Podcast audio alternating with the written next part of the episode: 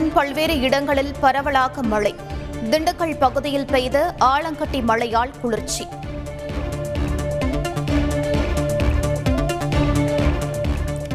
தொடர் விடுமுறை முடிந்து சென்னைக்கு திரும்பும் மக்கள். ரயில் மற்றும் பேருந்து நிலையங்களில் நிரம்பி வழியும் கூட்டம்.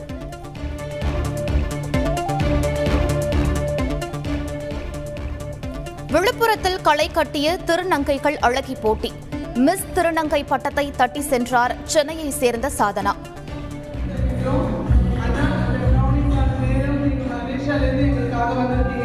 ரொம்ப சந்தோஷம்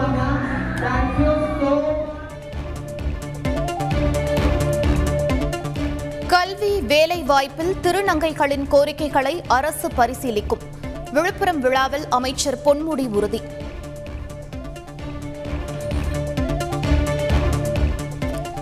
திருநங்கைகள் யுபிஎஸ்சி தேர்வில் வெற்றி பெற்று மாவட்ட ஆட்சியராக உயர வேண்டும். திமுக எம்பி திருச்சி சிவா வலியுறுத்தல்.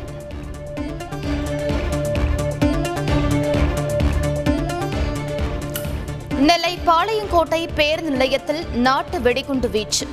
சிசிடிவி காட்சிகளை ஆய்வு செய்து மர்ம நபரை தேடி வரும் போலீசார்.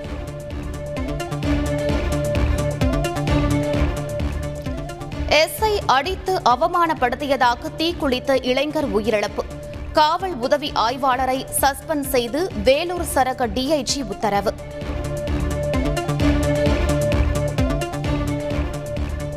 தொடர் விடுமுறை நாட்களில் நீலகிரியில் குவிந்த சுற்றுலா பயணிகள்.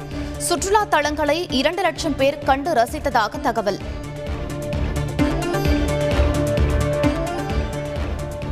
அரசு பள்ளி மாணவர்களுக்கான நான் முதல்வன் திட்டம். பனிரெண்டாம் வகுப்பு மாணவர்களுக்கு இன்று முதல் இணையவழி நேரலையில் நடைபெற உள்ளதாக அறிவிப்பு. நான்கு நாட்கள் விடுமுறைக்கு பின் இன்று மீண்டும் கூடுகிறது சட்டப்பேரவை.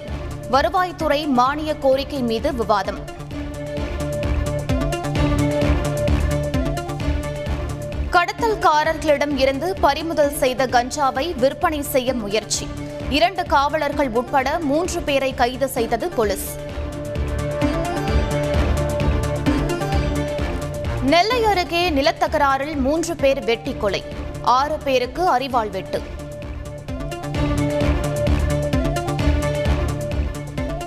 பொள்ளாச்சி டாப் ஸ்லிப் முகாமில் எழுபத்தி இரண்டு வயதான பெண் யானைக்கு உடல்நலக்குறைவு தீவிர சிகிச்சை அளித்து மருத்துவ குழுவினர் கண்காணிப்பு. மேகாலயா சாலை விபத்தில் தமிழக டேபிள் டென்னிஸ் வீரர் உயிரிழப்பு. தேசிய சாம்பியன்ஷிப் போட்டியில் பங்கேற்க சென்றபோது நேர்ந்த சோகம்.